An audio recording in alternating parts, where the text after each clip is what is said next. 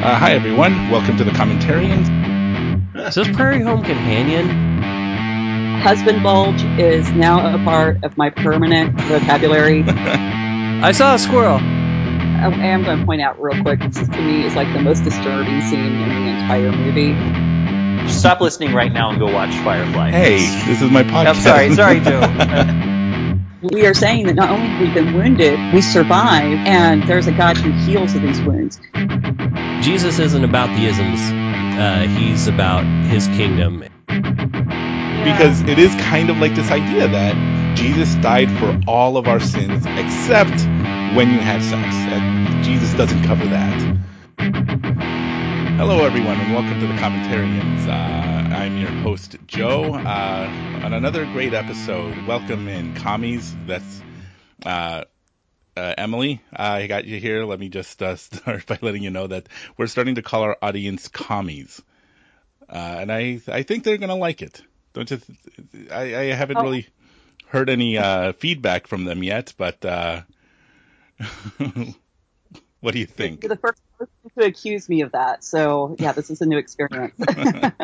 So, uh, anyways, welcome in. Come on in uh, to the Commentarians, a podcast where I invite a friend over to uh, watch a movie and discuss it as we watch. This week is no different. Uh, and uh, Merry Christmas. We are going to be in the Christmas season when this comes out. Only appropriate for this season. Absolutely. so, here with me, I have uh, Emily Dixon. Say hi. Hi. Uh, so let's get to know you a little bit before we get into the movie. Uh, what is it that you do, Emily? Uh, I, I do a little bit of everything, um, and nothing. I don't do anything enough to do it well. So, uh, but I am a writer, a teacher, a volunteer park host, mom, wife, and uh, just anything that catches my interest in the moment. So you never know. Now I'm a, a movie critic. uh, and what do you teach? Uh, I'm currently teaching Old Testament Lit and Gospel of Mark. I teach in a Christian ministries department for a local college and basically pick up whatever classes they need need covered for that semester. So Nice. Uh, we we covered Mark on my other podcast, and I think that's becoming my favorite uh, my favorite gospel. It's my favorite right now because it's the one I'm studying. Now, if I switch over to John, then it's going to become my favorite one. So it, it just varies with whatever I'm in because there's always so much in whatever part of the Bible you're in that just blows you away. So Right. And uh, you're also an author. You wrote a book called uh, "Scandalous: Things Good Christian Girls Don't Talk About But Probably Should." Uh, do you want to tell us about that? Um, let's see, Reader's Digest version. Uh, this is a book on um, sexuality and relationships, and as much from a biblical standpoint as I could present. And I, I'm not an expert in these areas, but I had some interesting experiences in my life where I realized that the church had not prepared me to deal with the realities of dating in today's society, Sure. uh, what Sure. marriage looks like or h- how to deal with abusive relationships. And when I began talking about my own experiences, I found out that there were so many more people who had the same questions and the same difficulties, but they were always scared to ask for answers because we don't talk about this stuff, particularly when you are a good Christian girl. right. And so the book just kind of, I didn't intend to write it. I just sat down, I was going to do a blog post, and 55,000 words later, I looked up and realized, oh, no. so that's kind of taken on a life of its own, and um, it, it's it's taken off. And I, I've been really shocked because I expected, you know, a couple of friends to read it, and that was going to be the end of it. And that hasn't been the case. and you've it's created this little community of different people uh, around it, right?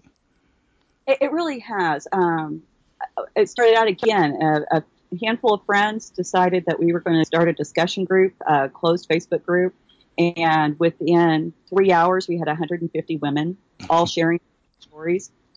And we are almost, that was about a year and a half ago, we're almost to a thousand women. It's growing every day. And we have done everything from help individual women get into counseling, help married couples getting into counseling. We have had women from our group go pick up women in abusive situations, take them Jesus. to a shelter or get them uh, set up with with some kind of help to get them out of abusive situations. We've helped people get in school. We've helped people uh, start businesses. It, it has just been incredible. But I think that's what happens when you start sharing these kinds of stories that are so intimate and so raw. And I mean, one in three women have been sexually assaulted in their life. Right. And church does not address that. And six out of 10 women are in um, abusive relationships at some point in their life. And again, the church is woefully underprepared for even beginning to address that because it doesn't happen to good Christian girls. But the truth is, it's, it's happening all the time. So we wanted to make a place where women could reach out, ask questions, figure out are they in an abusive situation because sometimes even that definition is hard to come by. Right. So, yeah, it's been it's been a wild ride. yeah. Yeah. Uh. Well, uh, I guess uh, to bring that up, uh, stuff that has been happening recently. Uh, yeah, this stuff that needs to be talked about. I, I, think that the church doesn't ignore it. I don't think. Maybe you can speak more about this, uh, but I think that they just didn't know that it was happening because it's not something you talk about openly. And since men are generally the leaders in the church, they don't experience this stuff and they don't hear about it, so they don't really think it's happening. Is that what you're seeing, or? That that's a lot of what I'm seeing and uh, you know, and you tie that up with the pride factor that comes along with, yeah. you know, if I'm a Christian wife, then I'm going to pray harder. I'm going to have more faith. I'm going to be more submissive, and this is going to fix my marriage. And so often the woman gets blamed when the marriage fails, even though she's worked the perfect little formula, and it, it's like God has abandoned them. And I've seen a lot of women lose their faith over this. And When the truth is, you know, we live in a fallen world. Everybody has free will these men are choosing to violate these women in horrible ways. And instead of, you know, instead of saying, oh, yeah, it's the one's fault, we're turning the conversation around where no, every individual has a responsibility for their own actions and what they're going to accept and what they're going to do. And trying to get that conversation going because the, the, the men are often the perpetrators and they don't want to believe that not only are they not capable of it, but then their best friend isn't, and the guy sitting, you know, next to them pew isn't. So there's a lot of denial and yeah. a lot of ignorance, and it's kind of a combination. It's the worst of both worlds. Yeah, and again, it's uh, it's not just the problem that there are abusive men out there. It's that uh, a lot of men aren't really talking about it or don't want to believe it. Uh, I myself remember. I mean, nowadays, now since all of this stuff is coming out about Hollywood and in uh, in Washington, uh, I just remember when I was younger. I remember a friend of mine just. I mean, uh, maybe I should, this is too personal, but sexually assaulted a woman. Not and at the time it was just like I was disgusted, but I just like let it go because well he didn't do a lot to her. He didn't do it, you know, something over right. the top. But now looking back on it, I'm like, so I kind of ignored it, and I was bothered by it, of course, but I'm like, just shook my head. I don't think well, I would do that now because now I know better, and I'm just because I I didn't consider it assault at the time. Oh, that that's that's so typical because we are not putting the proper label on things. Right. And boys will be boys, and oh, he didn't mean it, and and it all gets back. It's it's the woman's fault for putting herself in a vulnerable situation, for trusting the guy, for wearing that skirt, wearing those shoes. You know, she was asking for it, and then we downplay it, and it's like, oh, it's no big deal. And so we we conditioned our our particular cult, uh, church culture to to accept this behavior and overlook it to keep the peace because you know you don't want to be divisive in right, the church right. culture, and I think it's time that yeah we start getting a little bit more divisive and we start standing up for what's right. And I mean, I can get on the soapbox all day long. well, but but here's the problem with that argument, uh, Emily, is that uh, I don't remember anybody in the Bible ever saying things that offended people and that divided people. I oh, mean, Paul or Peter or Jesus, I don't remember them doing such things. Oh, where do we want to start? We can start with Genesis 1, where, you know, the whole chapter is about division. It's dividing light from dark, earth from yeah. water. we can, we can start there, Joe. We can build this up. I promise you. it, so okay, so yeah, it, it actually does happen constantly, and is we go right through to sheep and goats. You know that the Bible's all about division. So uh, I don't know why we bought into that, other than it's just easier to play nice. And I think particularly, you know, I'm in northeastern Oklahoma, and so we aren't quite southern. Please don't call us southern. We're Okies. Um, but you know, there, there's that still that bless your heart, sweet tea attitude that goes on, and especially in churches because you know women who who are bossy or women who stand up, well, she doesn't play well with others. You need to keep your distance. And yeah, and I've ran into that with myself because you know we don't talk about this stuff. It's improper to talk. And I'm like, you know, Jesus wasn't always proper, but he was always appropriate. Right. And so I think that's kind of become my life mission and goal. And so that's why I can watch this movie with you because I know a lot of people who can watch this movie with you. yeah, I know that's which I thought that you were perfect for this because, uh, like you said, when you wrote this book that was talking about topics like about sexuality that uh, people don't really talk about, that wasn't really your focus, and it's not really what you wanted to do necessarily, but you were kind of brought into it. It kind of came up for you, and you felt that you needed to talk about it. Right. So the main thing that you are interested in, from what I understand, uh, from you know, uh, from what I remember talking to you about, is you are into like old school, uh, old school, Old Testament. I'm as old school as it comes. Yeah. yeah, the old, uh, the Old Testament, and I think that that's perfect for this movie because it does talk about um, sacrifice and you know a God that demands sacrifice, and I think that that's like one of the t- main topics we're going to be talking about. But there is a hint of sex and sexuality that we can also tackle. So I again th- thank you so much for doing this because this is uh, going to be a lot of fun. I think so too. And you know, I've got to say, when I when I rewatched the movie, I was shocked by how many f bombs were dropped. Oh yes. So, uh, you know, something to be. I'm not trying to give away everything. You know, let me let me usurp your program. For those of you who might be offended, um, but the uh, yeah. So, but things like that, I think when you when you deal with the Old Testament as it's presented, and when you deal with women who've been in these kinds of situations, things like this can't offend you you, you, there's not enough time or energy. You you have to have kind of that thick skin. Right. So, but and I and Nathan would get on to me if I did not mention this because um, you, know, you had Nathan on the last program. I am the aunt who, if you leave your kids with me, I will tell them scary stories. uh, but I'm going to be uh, working on a podcast with Nathan, and uh, we're going to get that out soon, and where I can return back to the theology because the theology is what informed my opinions on the sexuality and on the abusive relationships. So, um, be looking for us. We're coming soon. Yeah, and we'll So- I'll certainly be talking about it here, and I will link to it on the, the Facebook and the Instagram and everywhere I can because I can't wait to hear that. So, uh, Awesome. Yeah. So let's get into the movie. Like, uh, I- maybe I should remind everybody if you if you don't like horror movies, that's okay. You don't have to have seen this movie, uh, you know, to listen to the podcast. Uh, there's a lot of drug use, a lot of language. There's a sex scene, uh, a lot of gore because it's a horror movie. So listen to the uh, coming attractions episode where I basically t- give you the plot of the movie so that you're not lost. I don't think you will be because we're going to be talking about a lot of stuff uh, aside from the plot. But uh, if you're not going to be watching the movie, it's okay. We're just going to be talking about topics in general. Uh, and also, uh, you know, of course, because of all those offensive things, for lack of a better word, that are going to be uh, that are going to be happening in the movie, we're going to be talking about that too. So uh, need, don't worry if you don't want to see the horror movie. It's fine because uh, you know uh, you, you've heard the plot in the coming attractions, and now uh, we're going to be talking about uh, the movie coming up. So you ready?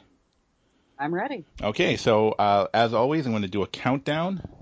Uh, three, two, one, and then press play, and then that's when you guys press play, and I'll be describing a little bit of what's coming up. So, uh, three, two, one, play. All right. All right, we see gears. A lot of gears turning. Little steampunk action going on Yeah. there.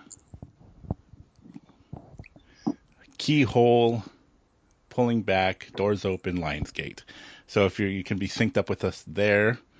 Um, and I, I always ask this of my uh, guests, Emily. Uh, were you raised in the church, or did you come to church later in life after a life of sinful debauchery, or tell us your your Christian history? I that I do want to point out while the credits are going, like the whole plot's right here in the credits. Oh yeah, absolutely. really. But uh, absolutely, grew up in the church. Grandpa was a preacher. My whole family was involved in ministry in some form or another growing up. And you know, I had all the stickers on the Sunday school chart, and it wasn't until I married the guy who looked good on paper, and he, uh, you know, this little checklist that your uh, that your youth director have you fill out for your perfect mate. He he hit all those, taught Sunday school class, played, played piano in the church, and when our marriage fell apart, my faith fell apart. And so it wasn't. I didn't get real about my faith until until I started trying to figure out who I was and who God said I was. And so, you know, little prodigal son, Jonah uh, in the belly of the whale moment. So Well, uh, let me then point out, ladies, uh, I might not check out all those boxes, but that can only be a good thing, as uh, Emily just told you. so, uh, Now, I, I do the uh, the movie. I think this is good to point out. This is rather clever. Uh, they open this up with a discussion about fertility issues. right. Uh, every ancient Near Eastern culture, and I think probably pretty much all ancient cultures, fertility issues were the core of their religion. yeah. And so I thought it was really interesting. These guys who are involved in giving the sacrifice and facilitating the sacrifice uh, are dealing with this. Right. So, uh, but it's very subtle. I don't think if if you, I didn't pick up on it the first time. It was the second time around. That I'm like, ah, wait a minute. yeah. That, that, again, this is one of these movies where uh, it rewards rewatching. Uh, like you saw, like you just mentioned at the very beginning, there's images of these ancient sacrifices, these ancient human sacrifice, uh, sacrificial rituals. And you don't really know what those images are necessarily the first time you watch it because you don't know what's happening in the movie. And Right. uh, I think a lot of people were upset by the movie because, you know, it's a movie about ca- a cabin in the woods. These teenagers, these college kids, you know, in the cabin in the woods, and these monsters come and kill them all. But it starts off in this office building. And Yeah. so it's a, a huge curveball right at the beginning. So I almost go ahead. for a few minutes. You almost forget about that for a few minutes eh, and, Right. when you start to do the plot with the kids, and it, it and so it's kind of like, what what is going on here? Is this really associated with the rest of it at all? Right. And I because I actually got to watch this the first time with my daughter, and, and now she's 20, so nobody freak out. and we have dissected movies since the time she was little. This is actually one of our family pastimes. Oh. And so we were even right here on the scene where the two girls they, we've been introduced to them, Jules and Dana, Mhm. and uh, they are they're having their discussion, and we're already okay. So this is an offense movie. I'm going to use the term we use at home, the sacrificial slut. We already have her Right. picked. We, we knew exactly who she is, and you know the movie will later identify her as the whore. Right. So, and and their names. I actually stopped and I looked up the names of all of them. Really? And Jules, yes, Jules means youth. And we find out later on that youth is an important component in the sacrifice. right. Dana is the feminine version of Daniel, which means uh, God is my judge. So Huh. again, the movie's very too clever for its own good because I don't think most people are going to get this. But I'm a research geek. Yeah, no, that's great that you brought. But uh, here's the funny thing about it is that these are all the what uh, I guess if uh, you know uh, the plot of the movie is that these are kids, these are young college kids who are being sacrificed by some underground government agency, they're human sacrifices to appease these gods that live inside the earth, and they want to be entertained now by these sacrifices.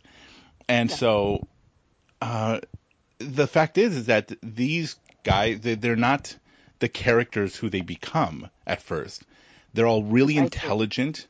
They're all athletes, or you know, they're, they're just really smart people, and then they kind of de- degenerate into these uh, stereotypical figures uh, later much. on.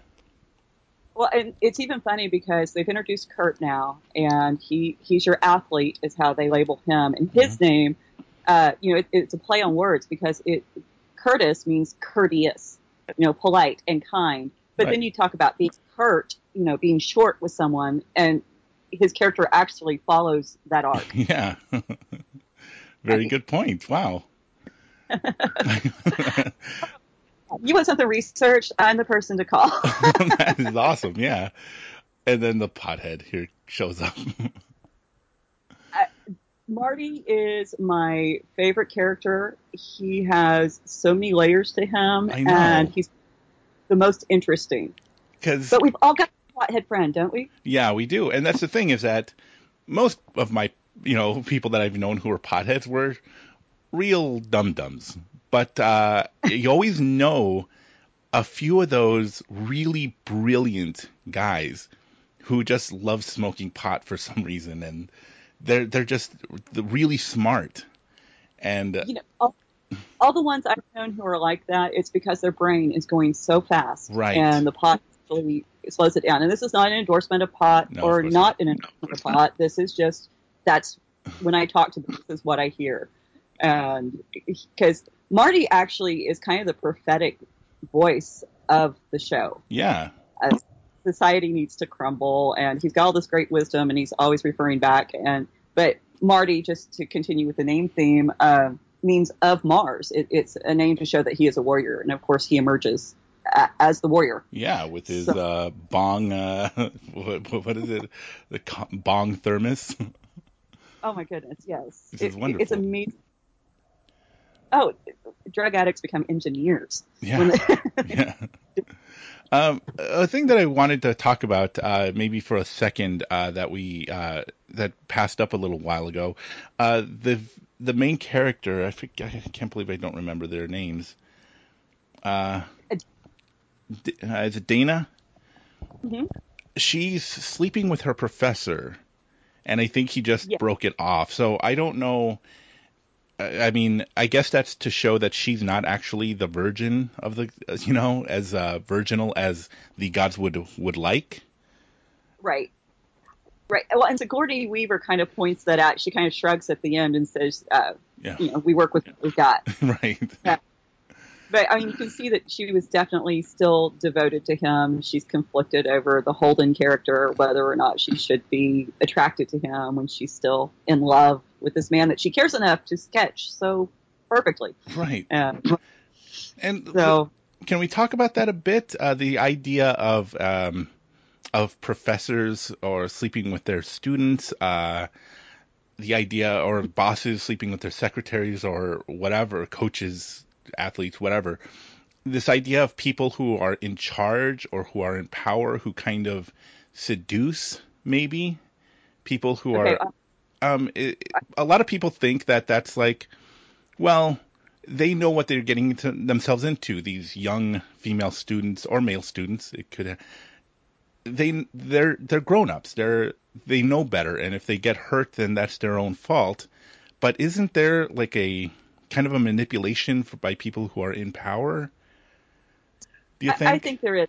I, I think there really is, and, and I think you know I, I want to go on record as someone who teaches college classes. I have never done this, nor will I ever. Um, so so y'all clear. Uh, but there is, um, yeah, because there's this whole authority figure thing, especially at that age in a woman's life. She's leaving kind of the protection of her her father, uh, if it's a good situation, or seeing a father figure for the first time. And uh, there, then there's you know obviously there could be a payoff. I, I always tell my students, you know, you want an automatic A, buy me good stuff.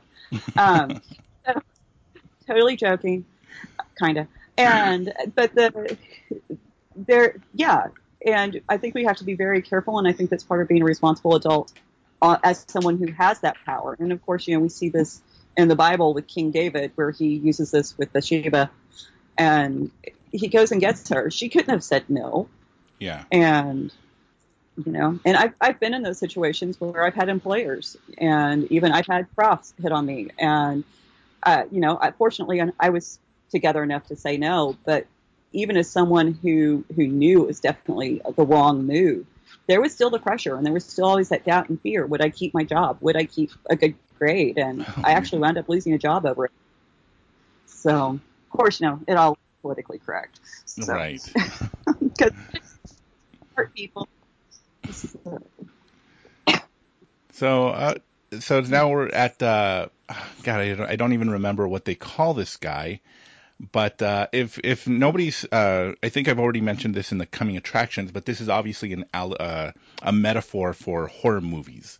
This is literally a horror movie about horror movies, and um, according to the story, gods that demanded a sacrifice used to just accept a, you know, as they mentioned later on, a girl being thrown into a volcano or just a heart being ripped out of somebody's chest. That's all they wanted before, but now their tastes have become more complex, and they want to see a story.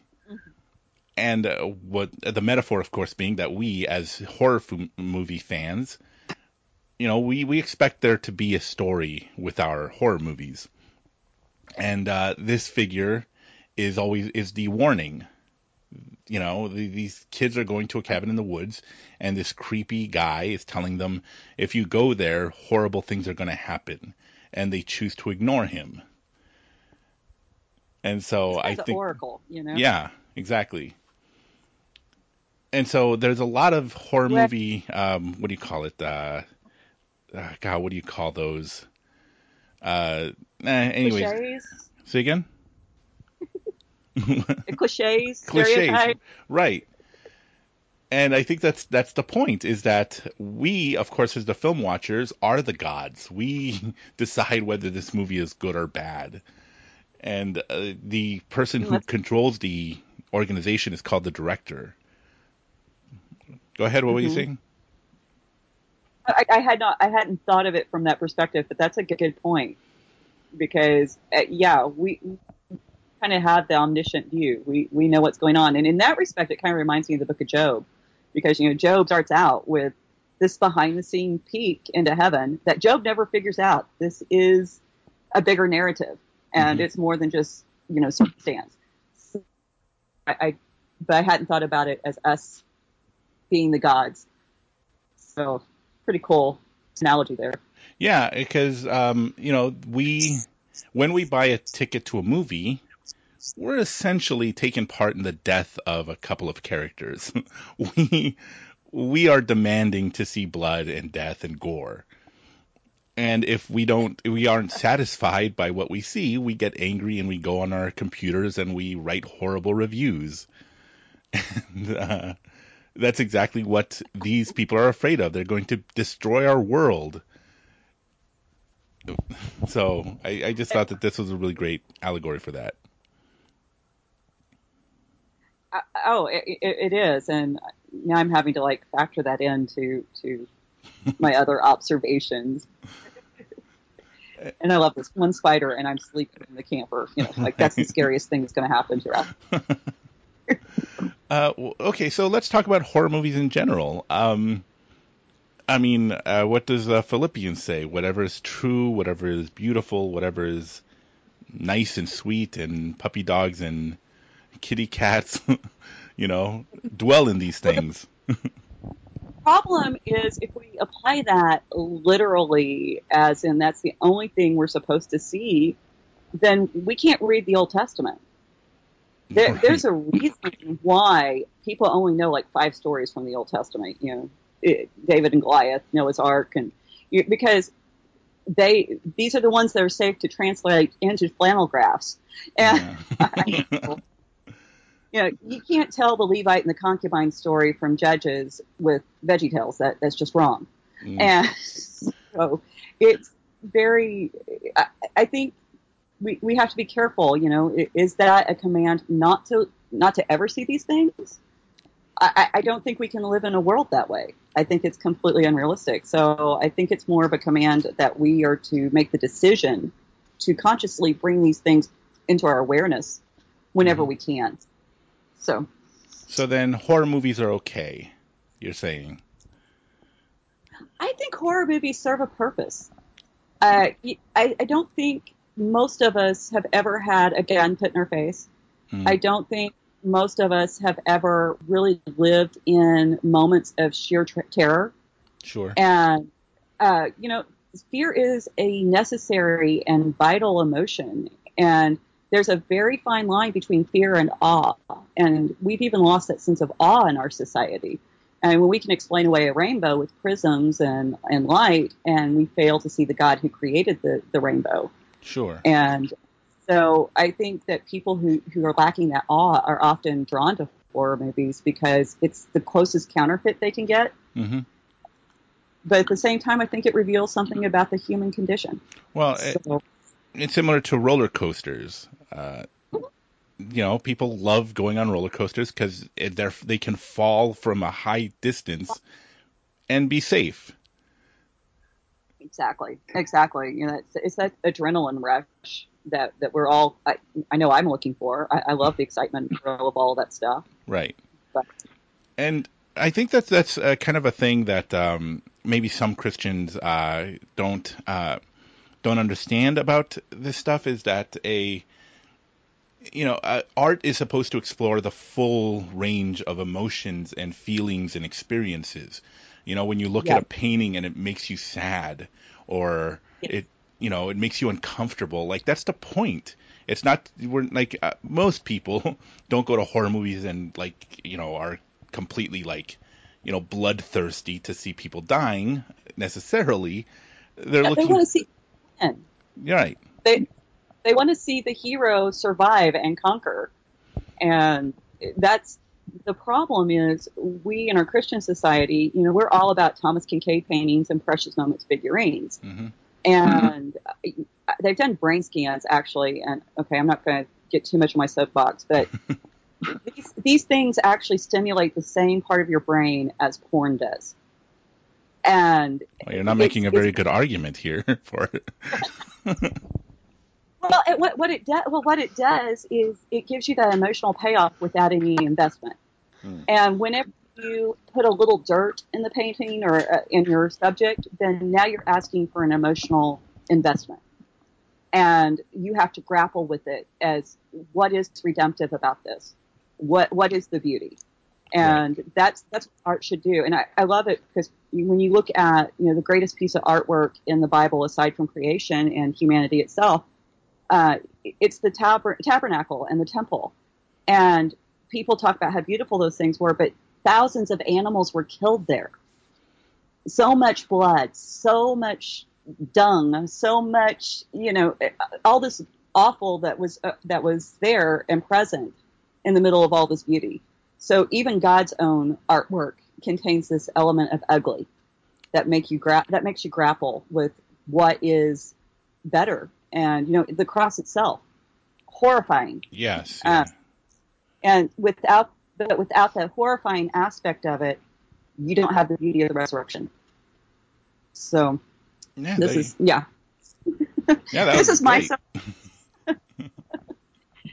this is this is something I'm passionate about because aside from all the other stuff, uh, art is actually what my first degree is in, and uh, my master's thesis is a comparison of Bezalel, the artist of the tabernacle, and Jeremiah the prophet, and artists and prophets in ancient cultures shared the same role, and that's to to speak to God on behalf of the people and speak to people on behalf of God, and you have to be creative to do that. Yeah. So. I, yeah. I mean, when it comes to art, I mean, there was so much music and dancing and in you know in the Old Testament, and Mhm. Jesus told parables that Yes. uh, weren't always happy, happy endings to them. No, I mean we're going to kill the the the uh, vineyard owner's son. That that's a beautiful story, you know. Yeah. Surely they won't kill him. exactly. And I, I just, I, I sometimes it bothers me how far we've removed ourselves from those elements of what God has revealed to us because the ugly elements are just as important as all the beauty we find. And the beauty is kind of, kind of shallow and meaningless if you Mhm. don't know that the beauty comes from the salvation, but you have to have something to be saved from. And so you have to acknowledge that about yourself and the world you're living in. We need to be saved from something, whatever you want, you know, Satan, evil, whatever you want to call it. Right. And uh, I, is something that I've been wrestling with for a while uh, when it comes to horror movies, when it comes to sex and nudity in film. It's um, just thinking about how we often criticize the world for not having our standard of morality, forgetting, of course, the fact that they don't know any better. They look at sexuality as something free and that everyone should experience and everyone should have. And we disagree with that, of course, but the fact is is that they just don't know the truth. And so Yes. we hold we get upset because we hold them to the same standards as us. But at the same time, if God created the world and he expects a certain thing, should we not hold them to that standard? Know, Paul, and I, I would have to look up a reference. Uh, you know, Paul flat out says, you know, what what do we have to do with judging the the world? We we don't. Uh, we we are to hold each other as believers accountable, but we should not be imposing our standards on the outside world. Oh. And I think if we want to, um, if we want to change the world, then we live to our standards the best we possibly can. And when we mess up, we acknowledge it just as publicly as we messed up.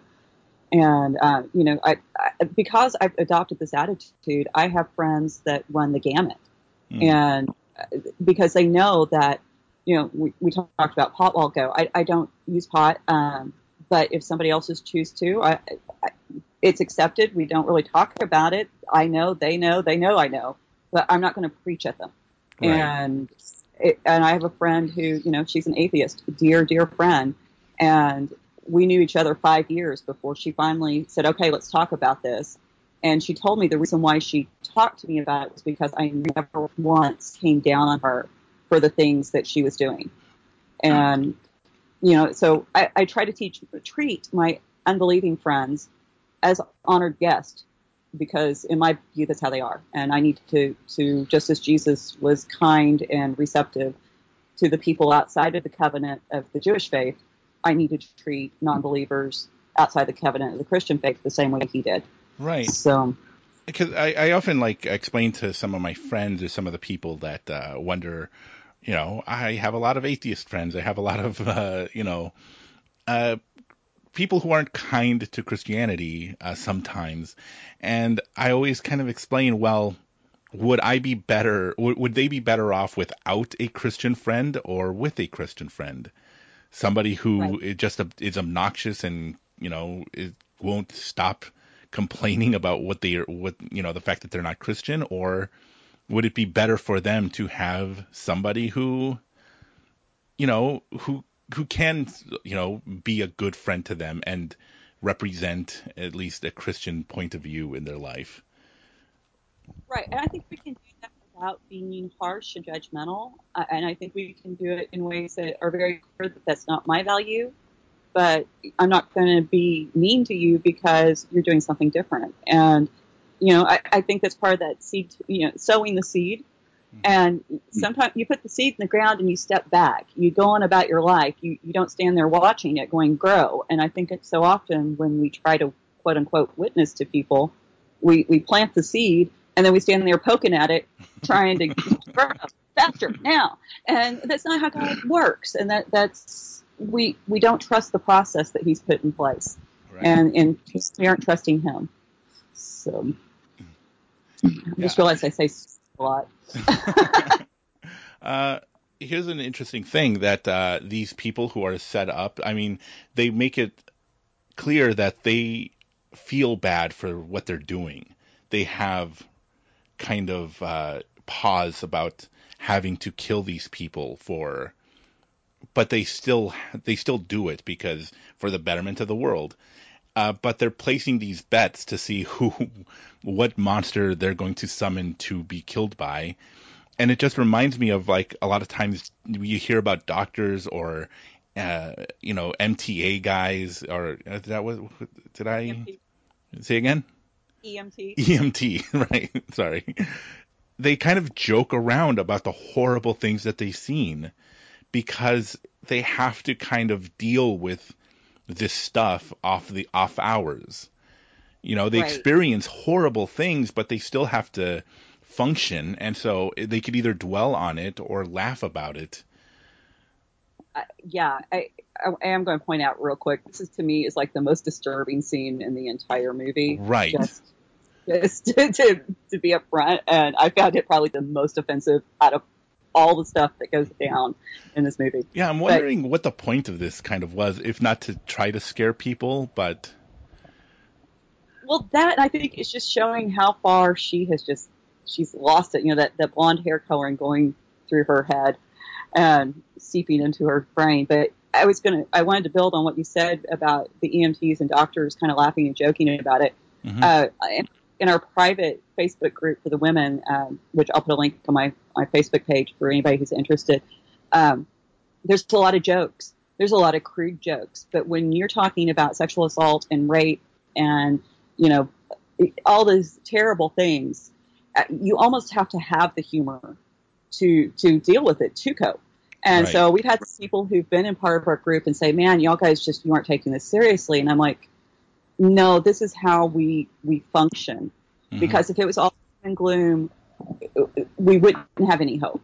So we can laugh about it. And yeah, some of the jokes are, are crude and what have you. And I, I'm in there participating. I'm not, you know, saying anything about any twisted sense of humor.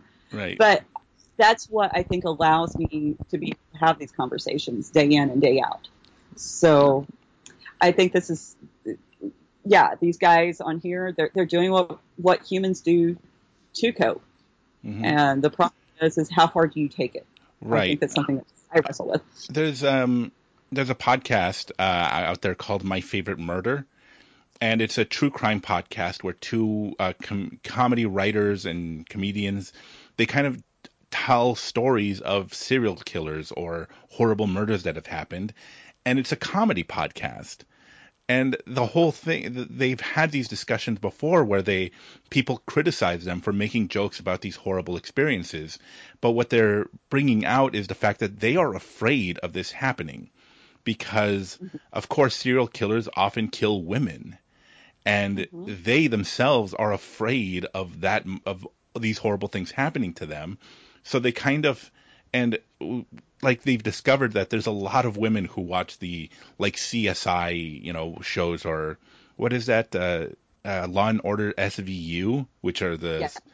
cr- the sex crimes unit a lot of women watch these because it's it freaks them out but they kind of want to confront it and they want to see it and witness it so they can kind of cope with it and joking around about the thing that you're afraid of helps you kind of be able to go outside go outside again and live your life without being crippled by that fear well, it, it's very cathartic sometimes to to watch these things. And I know a lot of people who, um, well, I'll just use myself as an example. After my first marriage, um, my ex husband tried to kill me, and that was like the tip of the iceberg. But I- became so emotionally numb, PTSD, everything else, in order to process through the emotions.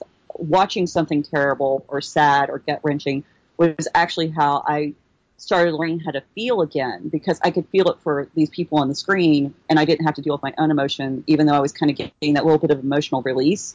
hmm And so a lot of times I found that with victims that they will they will do things like that in order to try to remember what it's like to feel because there's just so much scar tissue over that wound that emotion is almost it's almost non-existent.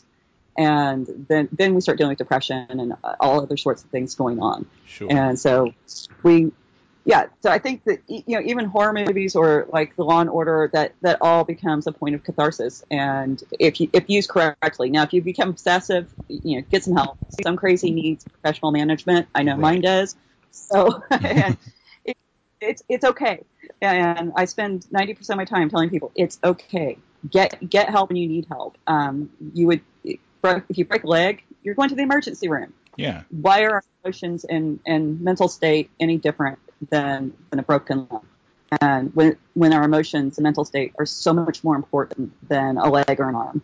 So okay, there's my public service announcement. right. Um, yeah. I, I just I couldn't agree more uh, with that. Um, ah, they wanted to make a point and I completely forgot it, and I think it's.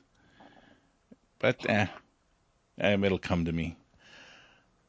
I love this scene too, right here, because they're going through the artifacts, mm-hmm. and they, they they've kind of they all have an option. I mean, there's several different roads they can choose, but in the end, their fate is still sealed. And so now we get into free will, predestination, all of these great topics that you know libraries have been written on, trying to explain it and understand it. Yeah. So, but, and of course, we wind up with the Buckners. right. Uh, all these artifacts uh, represent a different thing that can come and kill them. And uh, yeah, and what we find out here is that uh, they've all been drugged in a certain way to not hear instructions because apparently there's like little voices that instruct them to do things. And uh, since everybody's been smoking and drinking poisoned or drugged, you know, alcohol and drugs, uh, except for the fool. he's actually been smoking his own marijuana that uh, the uh, the agency or whatever the organization didn't know he had, and so he's able to see through the veil of, you know, that's Which been. is Go ahead. really interesting from an ancient um, religion perspective because all ancient religions relied on drugs, sex, uh, sleep deprivation, uh, physical pain in order to remove veil so you could hear the voices. So Sure. it was it very it's very interesting that they they kind of weave this in. Uh, the writers did in, in a different way. Hmm. And, and I do have to say, speaking of twisted humor a while ago, um, husband bulge is now a part of my permanent vocabulary because who in the world thought that up? I grew up in. I thought I had heard every euphemism possible. so that one's just that one's great. right. Yeah, I love that one. And here we're about to see the whiteboard of all the monsters that could have killed them. I actually wrote down uh, a few of them that are on the board, uh, including a werewolf, a wraith, clown, uh, reptilius, witches, sexy witches, hell lord, which is uh you know uh, uh, it's kind of like a an homage to the Hellraiser monster from the horror movies. Gotcha. Yeah, but they just announced that the Buckners won, and that's the whiteboard of all the bets. And Well, you know, it, this is realistic. Go ahead, because but No, no. something's going to kill us. yeah, I know. Yeah, but there's like, uh, in all, a lot of these are based on horror movie monsters. Like I said, like the Hellraiser, uh, the Hell Lord is based on the Hellraiser uh, demon. Uh, there's Deadites, which is from Army of Darkness. There's Angry Molesting Tree from uh, The Evil Dead. And I missed that. yeah. Clowns, of course, from It. I mentioned that one before.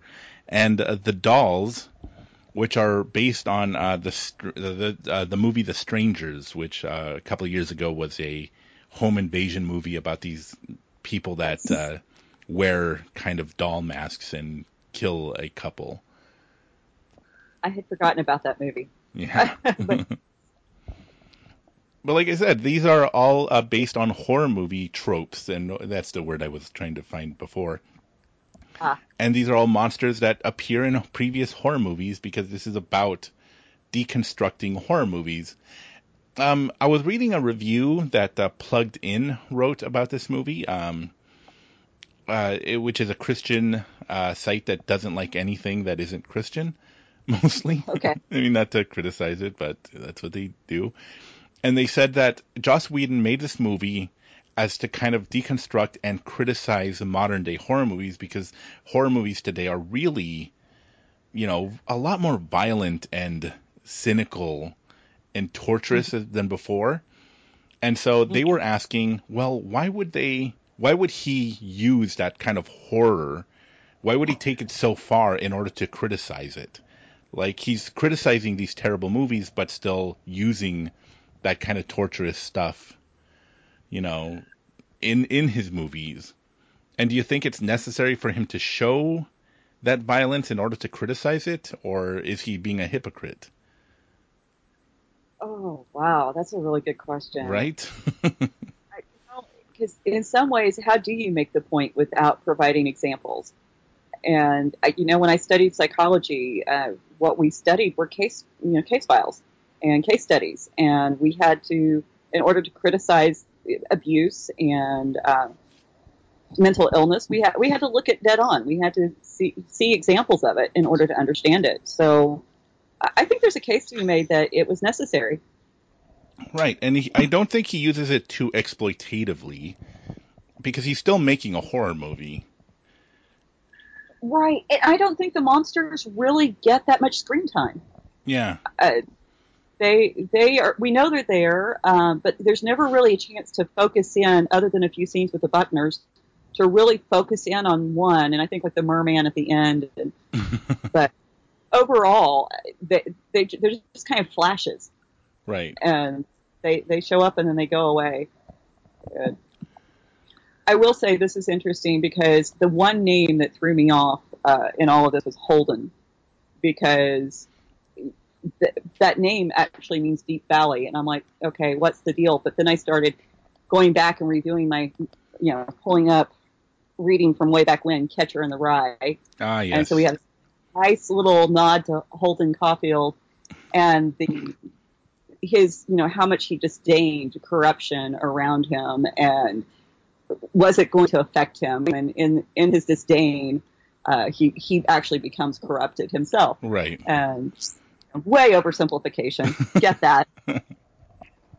But you know, and, and we've seen this. This Holden is very conflicted, just like from Catcher in the Rye. Yeah. So, I, I thought that was kind of interesting because I'm like, why would they pick this name? All the other names are so on point, right. and then Holden, what? And if we notice here, everybody's falling into their place, into their character, because uh, Kurt is actually a really smart guy, and that's what uh, what he's pointing out here. What Marty's pointing out is that uh, you know Kurt is a he went to college on a on a sociology scholarship, and he's calling his friend an egghead or a you know a nerd. And of course, we see that the athlete character is now wearing a Letterman jacket, and the the scholar, the guy who plays the scholar, is now wearing glasses and he's reading. They're all falling into their roles of these stereotypical uh, horror movie tropes, you know, that we see in other horror movies. He's reading Latin. I mean, it's my favorite line from the movie, and I missed it. Uh, you know, don't read the Latin. I'm drawing a line in the sand right here. right. Marty, yes, I'm with Marty on this one. Don't know. and it cracks me up that they always go to Latin for these things. But you know, I'm ancient language nerd, so it's like, why Latin? There's why not Akkadian or Ugaritic or you know? because you would have to know about those languages in order to put them in your movie. Come on, they researched everything else so well. And I, the other thing I thought was really interesting was they specifically referenced Sweden, Japan, and the United States are all in the same sentence. Sure. And there are these uh, major studies being done comparing and contrasting these specific three countries Hmm. because there is uh, the uh, matter of fact, there's one book out that's really pretty big, the evolution of um, master states, Oh. and it's talking about sociology and religion and economics and how all of this plays in uh, to the individual cultures and why there are the differences. So I, I kind of took that as a representation of you know this this is global. This is not just a United States conspiracy. This is a global conspiracy, Right. which you don't have to know what I just said to get that because obviously we have we see that it's going on around the world. Hmm. And Oh, and I should mention if anybody struggles with uh, temptation or something, uh, there's about to be a nude scene and a sex scene, so avert your gaze because it's going to get a little, uh, I don't know what you say, saucy. Yeah. well, and I think it's very interesting too that they brought up, uh, you know, the guys in the booth who are, you know, come on, let let's see the boobs, and the the security guy Mordecai, also a great name, right. because you know Esther's uncle in the Book of Esther. Um, he is, uh, you know, they telling you we're not the only ones watching, Yeah. and, and that there's some kind of payoff for the gods in this. Mhm. And of course, you know, there is um, in ancient cultures part of making sure that the spring returned and that there was going to be fertility in the land where with temple prostitution and orgies and all of this stuff was part of making sure that the cycles were maintained which really that's what this movie is about it's about making sure the cycles stay in place hmm because uh, the ancient Egyptians believed that the cycles were ever written, then chaos was going to rise from under the ground, under the earth, and was going to gobble up all of humanity, which uh, ultimately happens because the cycle is broken in this movie. Right. So, And of course, in horror movies, uh, you know, there's always a nude scene, and I think um, Wes Craven uh, did the movie uh, Scream, which is in itself a deconstruction of horror movies. And uh, in the movie, uh, the, uh, Jamie Kennedy actually gives the rules for horror movies, and he says, uh, if you want to survive a horror movie, don't drink or smoke pot, because you will be killed. If you don't, oh, and also don't have sex, because if you have sex, you will be killed. And of course, he's deconstructing horror movies, which he, Wes Craven, made. He almost practically made up that rule in his horror movies where women who have sex are killed and they're killed badly. of Eh. course, because women who have sex are evil. Even, you know, that, that this is something that is so ingrained in our cultural psyche. Sure. And women, women who have se- sex are evil. Uh, women who enjoy sex are doubly evil. Uh, this is for procreation only, or at worst case scenario to keep your husband from sleeping around. This is the only reason good girls have sex, right. and this is so prevalent, and it's such a lie. Yeah, um, and Joss Whedon made the point uh, in the commentary that yes, because we, the the film watchers, are the gods. We the reason we had to they had to show the boobs is because we, as horror movie fans, want to see boobs, and and so they showed them, but now he wanted to make sure that we never saw them again because he didn't want to sexualize her death. Uh, and which it made him really uncomfortable that like you know people would want to see her boobs while she's being murdered. And so well, yeah we, we we we have this really weird preoccupation with sex and violence in our in our culture. I mean, Fifty Shades of Grey proved that beyond a shadow of a doubt. right So, but I, I did not realize that. But I that's I mean, again, that goes back to making one of the statements. Did he have to show it in order to make that statement? Probably. Uh, I I kind of I, I always feel sorry for the actors. I can't I can't imagine having to do that for a living. yeah But I, I as an artist who you know I recognize there's sometimes nude is the only way to convey a specific message, and so I, I felt like it was yeah this is this was done as well as you probably could do it in a horror movie without it being over the top. And again, we're back to gears here because we're all part of a big machine. We this is something that's been set in you know set in motion, and we can't do a single thing about it. right And, and I also want to know how they get that much blood out of blood spilled on the ground. I sorry that yeah I, don't- I don't know if uh, I think that that's different blood I, I, that because I I, th- I wondered that too but maybe is that her blood that filled that little canister or did they already have pre prepared blood for that ritualistic I thought I thought it was supposed to be her blood. But Mm. here he is. He's hearing he's hearing the voices. Go for a walk. He recognizes it's not him, Mhm. and he's still going to do it. right and, and the really funny thing is, you know, also going back to ancient cultures, the the fool or the madman and the prophet were often the same person, Hmm. and because the, there was something in the insanity that allowed them to have uh, access to the spiritual realm like other people couldn't, and, and David even at one point to hide from Saul, and this is in the Bible, um, pre- pretends to be mad, pretends to be crazy, so that people would think he was a prophet and he wouldn't be killed. Yeah. Yeah. And the makeout scene, and again, another tip to, to Holden here, because Holden and the Rye, a woman rebuffs him, and he he, he goes with it. Right. So But yeah, I you didn't know you were such a weird eclectic. but uh,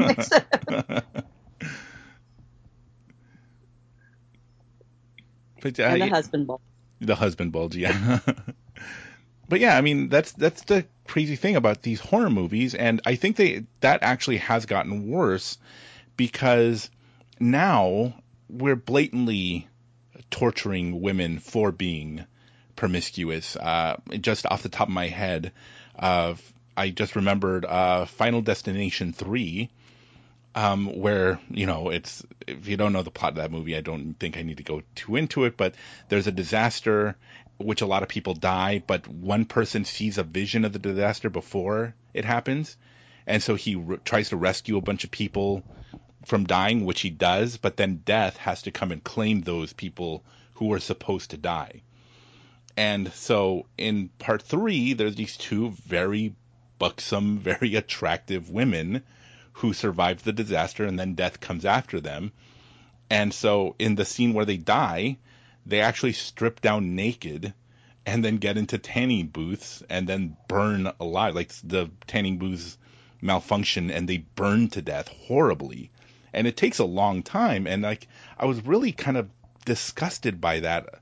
The fact that these women had to strip down naked and, and then be tortured like right after that it, it, it and yeah, I, I and I can just think of several uh, examples of when that happens. hmm Uh, Uh, well, it, we villainize sexuality so much, and it's and it, it's really an amazing gift that God has given to us. And when you really sit down and think about the mechanics and the emotional and mental uh, processes that go on, it, it, it's amazing. But so many people don't ever get to experience a healthy sexual relationship, right. and uh, so the only thing they have to associate it with is violence and or it is being abused in a, in a sexual way and to actually reclaim that and make it part of God's gift and not something that's shameful and and, and we at the church we're just as guilty as the outside world. I mean, there's the whole purity culture. You have to stay pure until marriage because, like, once you start having sex after marriage, you aren't pure anymore. hmm Uh, know, the logic is is mind blowing and baffling, and and so we we started feeding into that, uh, or we have been feeding into that for a very long time. And why wouldn't we think that the the world would take our bad theology and then just run with it? Right. And that's exactly what's going on in pop culture. yeah. and- Um, because uh, and I, I find myself a little bit guilty of this. Um, horror movies are generally enjoyed by a lot of like nerdy, dorkier guys, guys that really didn't get the girl, guys that, uh, and I, I found myself being like a chubby, short guy growing up. I resented women because they didn't want to go out with me, particularly attractive women. And I'm just finding that in a lot of these horror movies, that's that essentially what we're doing. We're punishing women for being attractive because we can't have them.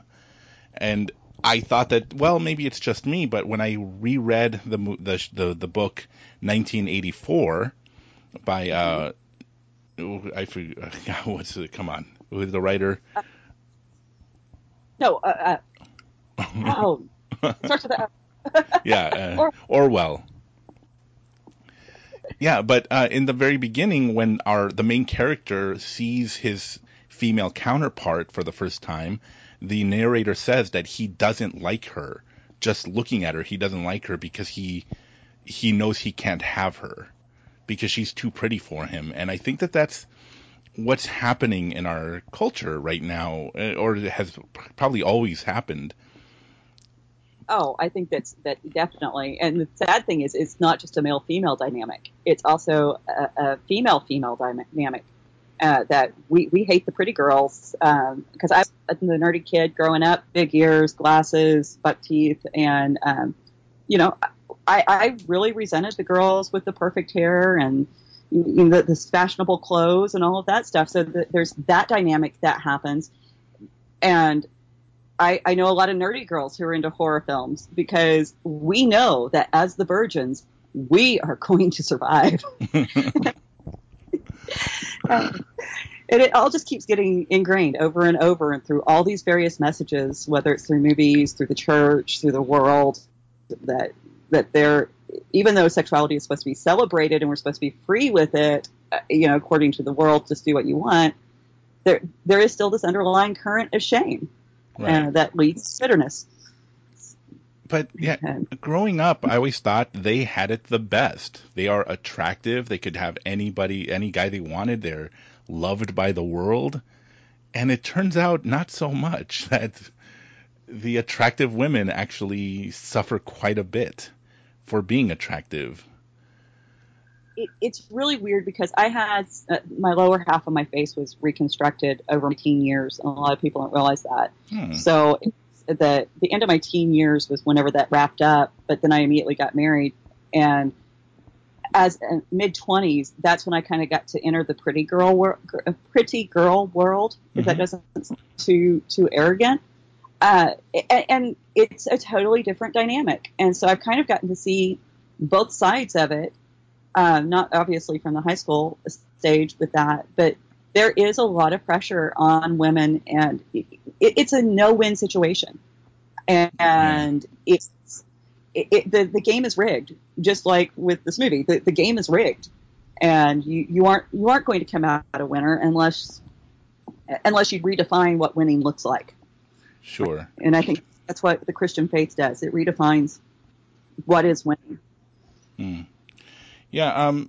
Because yeah, and going back, I mean, talking about that, I mean, it's funny because the thing that uh, Joss Whedon, the writer of this uh, movie, uh, predicted is that uh, people like again we've we're gonna give spoilers because uh, theoretically you've already seen it and know the plot and how it ends, but um, the god like they don't succeed in their in accomplishing their goals so the gods get angry and destroy the world. Well according to rotten tomatoes it got a 92% uh, fr- uh, you know certified fresh rating by according to the film critics who watched the movie and thought that it was a wonderful deconstruction of horror movie but it got a 74% audience rating because the public didn't like it so much so I thought that that was really interesting. And then I did like a little. I went and I saw kind of like other movies that I really didn't like, the horror movies that I didn't like. And I just saw that, like for example, the movie Saw, which was I I think that those movies like are like almost irredeemable because of how they just in it almost like celebrates the torture and you know horror of you know killing people. See, and, and I'm hoping to see Saw Seven when it is released. but I, no, but I looked up the ratings and like for example, Saw Two, uh, the movie Saw, got a 49% but an 84% audience rating.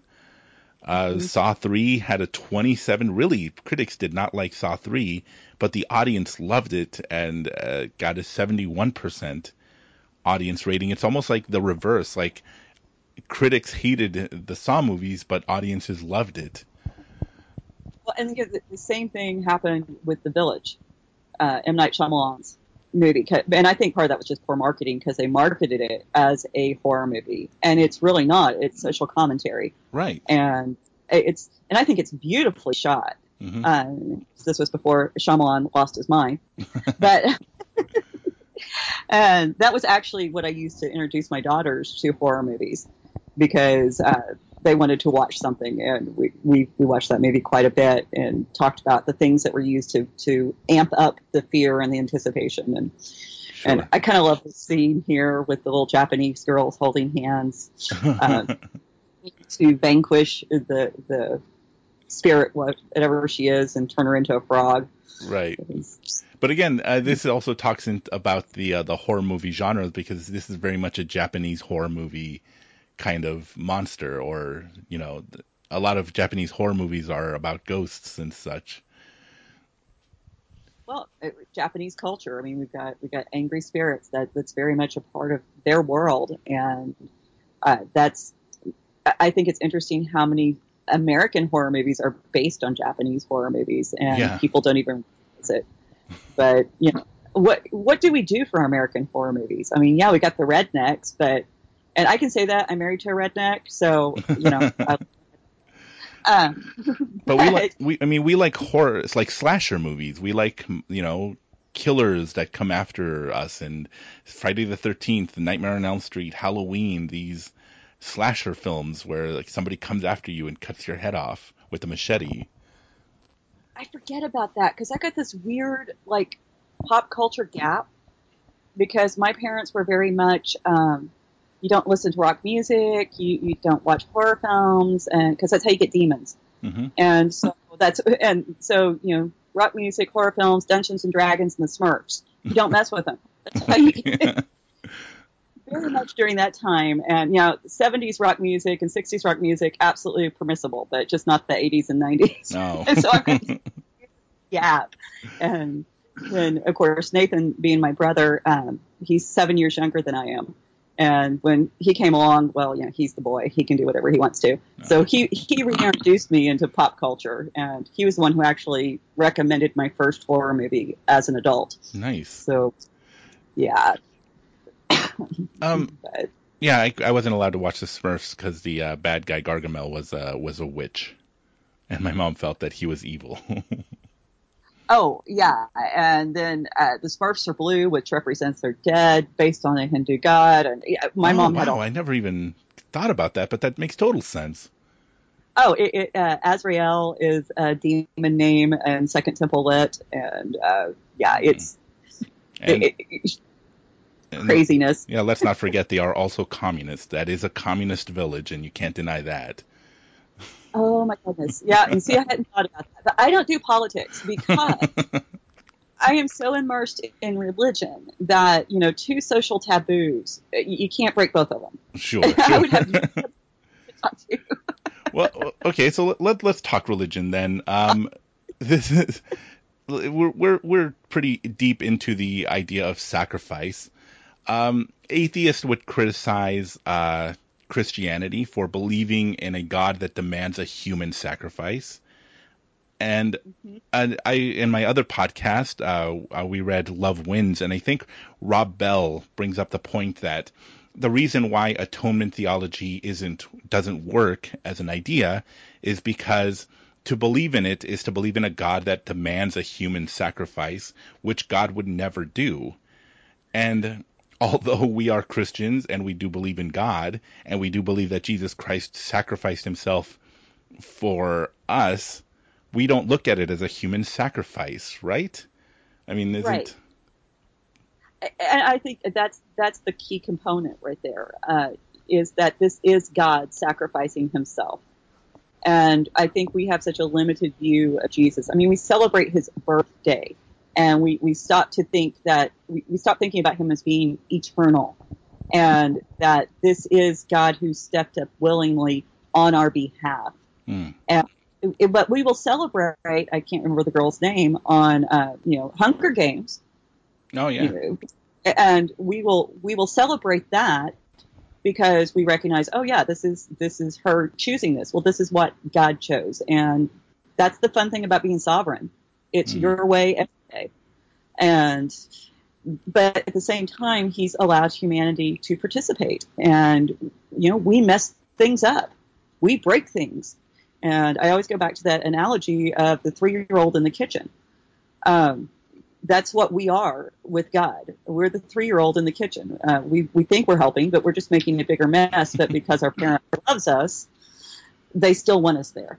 Right. And so the, and that's the big difference between the, our God and the gods of the ancient world who, who might demand human sacrifice.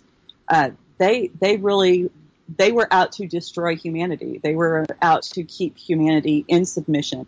Uh, Christianity, Judaism, it's all about elevating man and causing man to partner with God, not about keeping us beaten down and subservient. And now, you know, there's a place for submission. I 100% believe that, Mhm. and I don't think we discount that. But at the same time, all these other religions, humanity was an afterthought. It was basically the gods created this world. They realized it was a lot of work and upkeep. They didn't want to clean up the gutters. And so they created humanity to do all the dirty work. And then they spent the rest of their lives trying to keep us in our proper place. And Judaism and Christianity presents humanity as the centerpiece of creation, the celebrated thing that creation was made to house. And, and it's just such a flip flop in, in perspective that it was earth shattering. And I don't think we as modern readers of the Bible realize how liberating this was to the ancient world because mm-hmm. we are so familiar. I mean, you can get plastic crucifixes at the gas station for 98 cents. And it, it, it's become, our faith has become that cheap. And that's sad. Yeah. So I, I think that when, if we want to understand the story, we need to put ourselves back as much as we possibly can into the ancient context because, uh, as so many Bible scholars have pointed out, the Bible was written for us, but it was not written to us.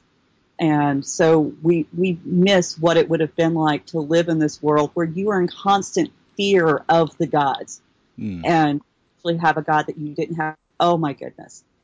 Wow. This is a God who, who loves me this much. Right. And I, I think we're missing that. And and in today's culture, we, we miss that, that God loves us that much. This isn't just about arbitrary rules. This is about actually the proper boundaries that you need in any healthy relationship. Sure. And And so, well, um, a lot of human sacrifices in the Old Testament, though, in other cultures and other religions, it seems, right? there, there, there, we, I mean, we have uh, excavations uh, of this, and then in the Old Testament, this is one of the, the lessons we get out of Abraham offering Isaac, is God saying, "No, this this isn't what I want. I'm glad you're willing to do this and be obedient, but this isn't really what I want."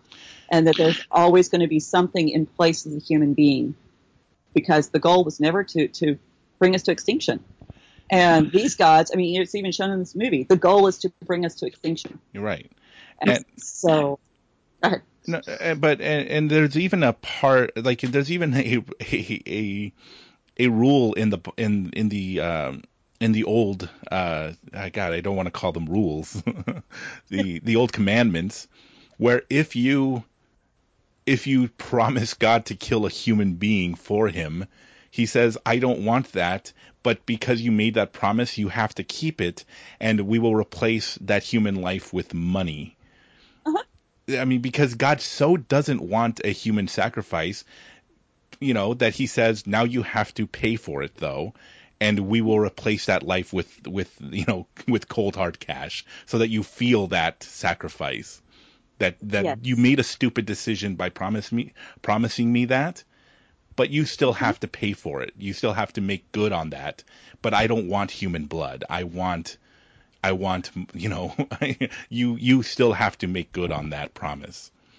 Well, and it's even extended. You know, a lot of people say, "Oh, well, you know, the Old Testament, eye for an eye, tooth for a tooth," and what they don't realize is, even in that, that was abrogated over into a a financial settlement.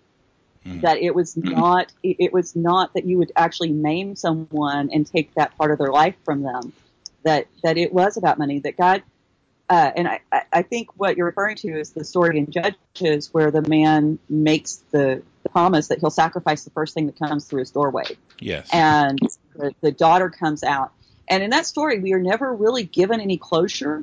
Um, but it is interesting. It looks like that she was sacrificed, but the thing was, she lived her life at the tabernacle. And because the mourning isn't for her death, because all, the, all of her friends gather around to mourn, they mourn her her virginity right. they mourn that, that she will never have children. And so she becomes a, sac- a living sacrifice to God, serving and probably weaving tapestries or braiding wicks for the candles or something like that. hmm And so, because God does not want us to take a life in order to please Him.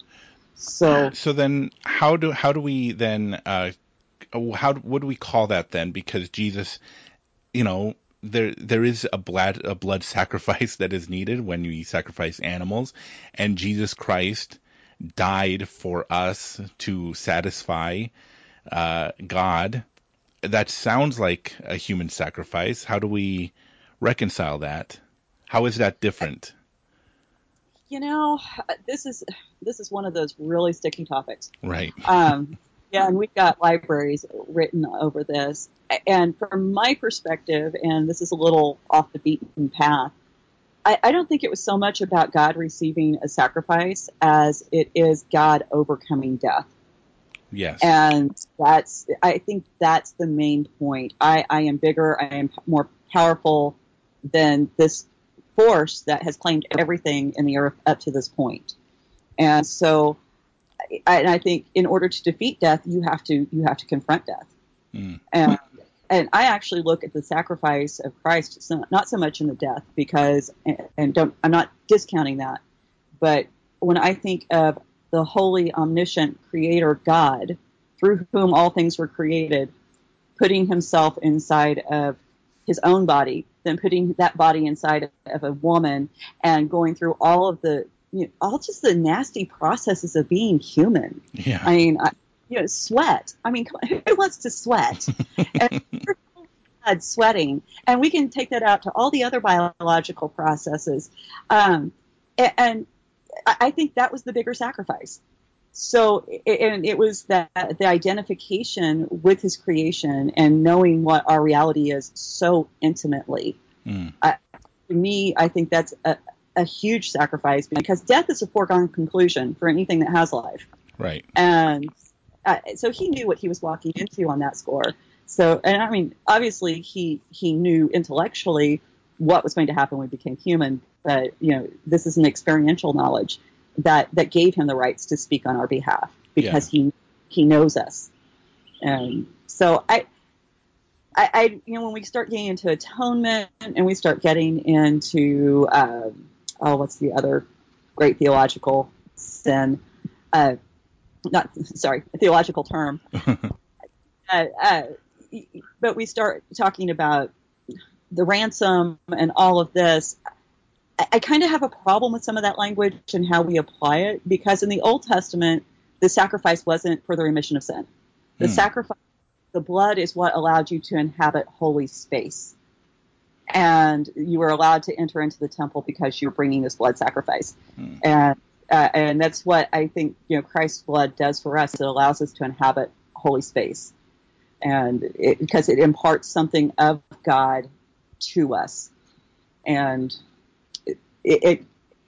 I haven't sat down and looked at this all and formulated it into a nice, pretty package like I would love to, Sure. because it it is such a huge issue, and there's so many facets to it, and each little theory about why this works eh, or it doesn't work. So there's a little bit of truth in each one of them, and I think that uh, I'm going to steal Nathan's analogy about the the guitar. Uh, you got to connect the string to the bridge and the headstock, and then put tension on them to produce a true note.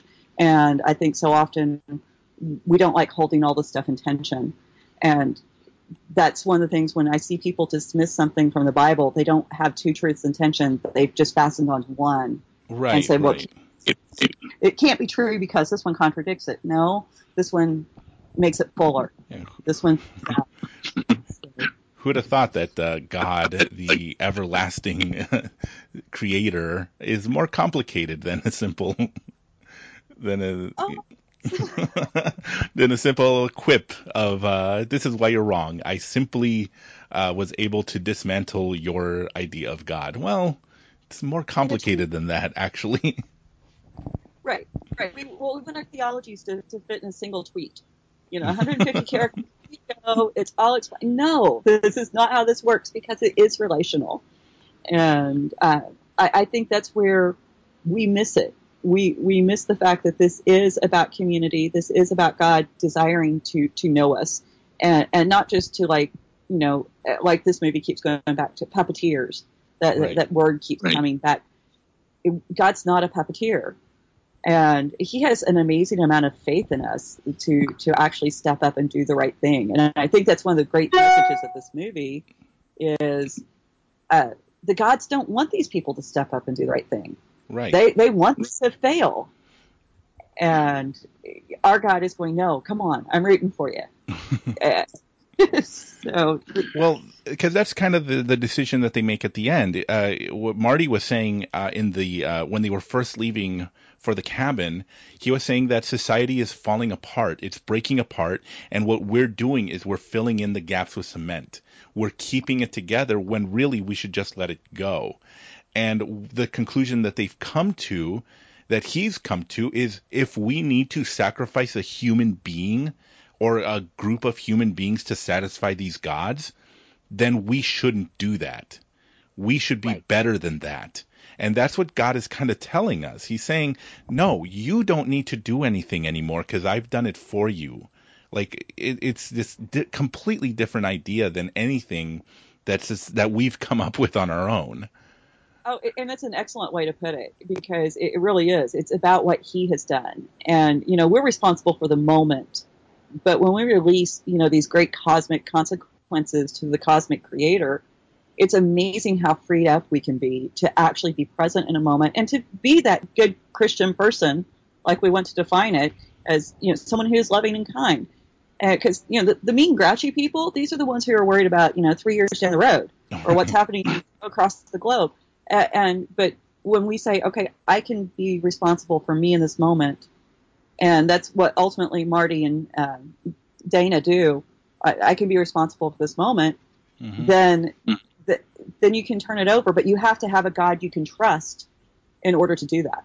And I think a lot of us don't trust God. Yeah, um, and that's why I and I brought this up the in the last episode, uh, the last movie episode, is that in Ecclesiastes, uh, the teacher says that if your if your religion is making you upset, if it's making you angry, if it's making you sad, then you're doing it wrong. It's eh, of course I'm rephrasing it because I don't remember the exact quote, but our our our life is supposed to be a life of happiness and joy and love that you know the fact that we are focused on the negativity is really missing the point of the gift that God has given us. Well, we, we it makes us feel like we're in control. When we worry about things, we think we're in control. That somehow our worry is going to impact this. Right. Now we won't get up our butts and go actually do something about the problem, but we can Facebook about it and look, I, I you know, I've done my part. Um, and you know, and God is all God is a God of action, and when we participate in those actions with Him and, and submit to His will, then there, there's this there's this beauty that comes out of it, and people don't realize that. And I'm not saying that there's not heartbreaking sacrifice sometimes. Absolutely, there is, but there's also this sense of peace that comes with it that my God does have it, and that you know goes back to Job, and everybody says, "Oh, read the book of Job; it'll teach you how to suffer." No, no, it, it doesn't. Jo- Job messes up so bad, so bad. yeah. But what we see is you have to think about God correctly in the suffering to find that peace. And we are so ill equipped. I mean, the church has quit teaching, uh, not all churches, but a huge percentage of the churches are not teaching truth and they're not teaching um, the, the depth of revelation that God has about his character. Uh, we, we're getting, you know, what I call hamburger helper Christianity Yeah. which is one, two, three easy steps, and boom, you've got a you've got a full meal. No, it, it, it's it, we've got to go back to that relational aspect, and we can't have a relational we can't have a relationship with a God we don't know, and most of us know so little about God, and we've got these fairy tale ideas where He's nothing more than Santa Claus, and that that kind of God is never going to get you through the hardships of life. You've got to have a God who knows what it is like to bleed. Hmm. And I think one of the really interesting things about human nature, if if you look at your best friends and the people that you connect with the most, the first thing you typically do when those friendships form is you sit down and you start recounting your life and you start going, here's what I was hurt here, and here's this wound here, and this is a scar from that, and you start pulling out all these scars from from past experiences, and that person looks at you and go, I've got one that looks just like it. I, I, I know what that feels like to be wounded that way, Mhm. and, and you connect at that point of your wounding. And I really think that this perfect God, who is so far removed, he was wounded so that we can connect at the point of his wounding. And I think that was necessary because how else are we going to relate to him? Right. And that's, and I think that's just, it, it's so beautiful that he would be willing to do that for, for ourselves. And I say that beautiful, not in sight and not in deed, but the effect. And because I, I recently, recently come to the conclusion that I really hate teaching the gospels because I've spent so much time in the Old Testament that it's downright horrifying to me that this holy God would go to this great extreme. Yeah. And I think we all feel that way, honestly. Mm. Yeah. Um. Yeah. Again, because there- there- there's so it's so easy to misinterpret what the Bible says. Um. In that, even the breaking of bread, that idea that, you know, he, he you know, the bread represents his broken body, the the wine represents the shedding of his blood. And we automatically, at least in the Catholic Church, and not to disparage the Catholic Church because I have great respect for the church that literally taught me about God to begin with. But Right. this idea that the that we're eating his his flesh and that we're drinking his blood.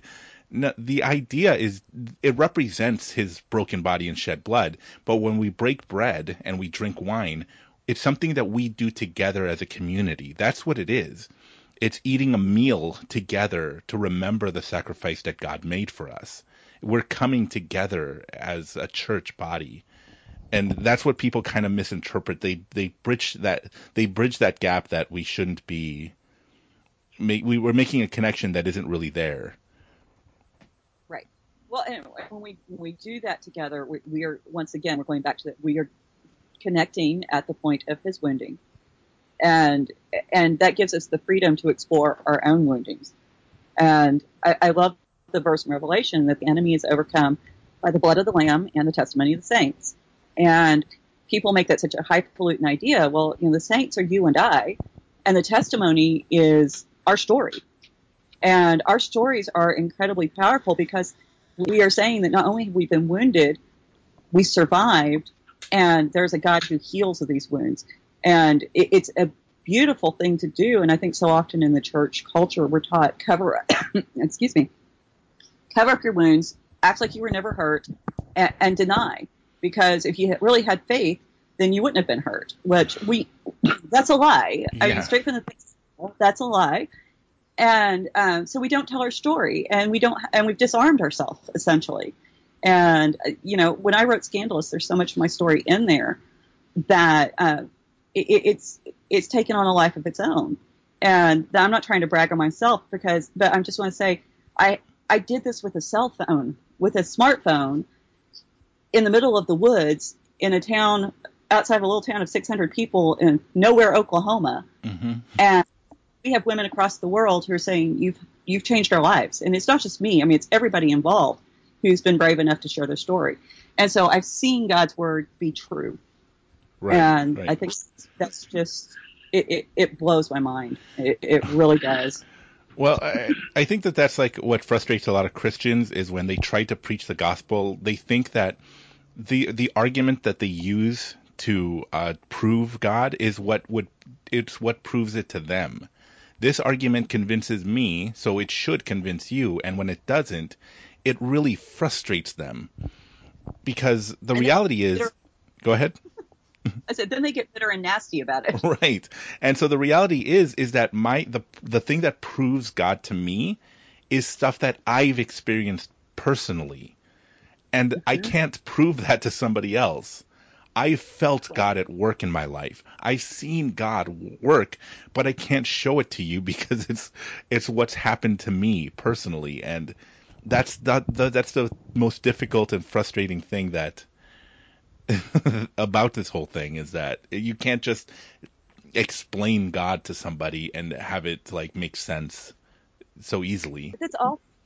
That's one of those double-edged swords because it's also the most beautiful thing Yeah. because it shows how and personal God is for each of us. And you know, when you think about the God of the universe, and you know, I I love you know to fry my brain occasionally and try to think about infinity and the, his eternal nature, and yet he still cares enough about me Mm. uh, and you know, and, and he does it in these really weird ways. It's like uh, last year I was walking, I found an eagle feather. I'm Cherokee, I can own it. It's but I found a, a, an eagle feather, uh, and it was at a point in time when I was just walking through the woods. I was humming the song, you know, "Those that wait upon the Lord shall renew their fa- faith and rise up with wings of eagles," and it was just like. He took time out of running all of this stuff to just kind of give me a little pat on the back. It's going to be okay. Yeah. you know? And, and, and you know did god just you know with fingertips pluck a, a feather out and light my path? No probably not. There's probably a natural process. But god's in that. And to appreciate the fact that he is in that i, I think that's what we need to to work on doing uh, to, to see him all around. And you know and to like go back to like movies like this where do we find god in this because we have a whole culture who's watching movies like this You're right. and uh, how do we have a conversation with them if we don't know the language? And the language is the language is movies. The language is TV shows. It's it's music. It, it's comic books. And uh, when we pull back and say, "Oh, we're too holy to participate," I mean, this is like Jesus saying, "I can't touch that leper. I'm too holy." and I think we're too scared of the evil outside to recognize the power of the good God who dwells inside. And I, I think we need to be more conscious of that. And uh, but that's what's so beautiful about art and stuff is that many Christians would say that well this is a horrible movie because it's a horror movie and that's just nasty and evil. And Joss Whedon is an atheist, uh, probably a very angry one from what I've heard him say. But even in this movie, he t- he's basically saying if God if a God is telling you to sacrifice human life to satisfy them, then that's not a God that you need to believe in or or work for. And that is actually the, the what the message of God himself is that that's not what I'm asking you to do at all. So if any Right. God is asking you for human sacrifices, then that's not a God you need to be worshiping because I'm going to sacrifice myself for you. Yes. So even his gospel and truth is shown in this movie. Well, and, I love that because I, I did not realize that about Joss Whedon. Uh, I haven't. I, I tend not to to research people who produce art because I don't want to know. I want to be able to take what they have put out and, and just look at it. And Miss Sigourney Weaver just showed up, and you got to love her. yeah. Um, but the um, to know that about him, you can kind of see how he's using movies like this to wrestle with issues of his faith. And I, I think that that's one of the things that we have failed to do in the church too. We don't give people room to wrestle with their faith. It's you need to step up, get in line, and shut up. And you know that's one of the beautiful things about Job. Job is is he's not patient. He's whining, moaning, groaning, complaining the whole bit. And when I was in the middle of my crisis of faith, because I, I was like, you know, if there's a God who's going to treat me like this, what do I, why do I want to worship him? Um, I, I, I would yell and scream at him. And cause I'm like, if he can, if, if Job could do this and God would show up for him, then why won't he do it for me? And I think we need to give people that room to yell and scream at God and, and to, to be honest and to recognize that God isn't scared of our questions. Hmm. And you know, these these gods are afraid to be confronted by people who who are going, the system is messed up. This is not a good thing. Yeah. But our God doesn't have a weakness to expose. The, these false gods do. Right. And and I know that we aren't living in an ancient culture, and people think, oh, well, you know, this is just a a, a fictional construct. but we have so many gods that we worship, and we can talk about sorts of idolatry, whether it's money, you know, looks, or what have you. Hmm. And uh, and when people worship that and they are confronted, you, you see where they get become fearful of their weakness being exposed. Yeah. And when you start getting into the ugly side of human nature. Yeah. And again, um, talking about the, you just talked about how angry, you know, the, these, um, being angry with God. God understands that because in, and I, I keep bringing these, these things up in Psalms, David curses God. He says, turn away from me and let me die in peace. Um, Lazarus' sister was angry at Jesus and said, "Why weren't you here to save him?" Uh, the widow who uh, Eli- Elijah was staying with said, "I- "Is this why you saved my life? Is this why you fed me so I could watch my son die? What kind of a God would do that?" God understands that we're angry with him sometimes and allows us that room to do that. Well, and I think it's because we try to judge God on the basis of justice. And justice is something that very much is a human construct. We, uh, you know, every society has a different idea of what justice is. And the minute we try to make God subservient to justice, and we're trying to make him subservient to a human construct. And Job really points out that this is, we have to trust in God's wisdom and we don't know what's going on behind the scenes, just like Job didn't. Um, we don't get to be privy to that, that uh, little conversation that goes on in heaven.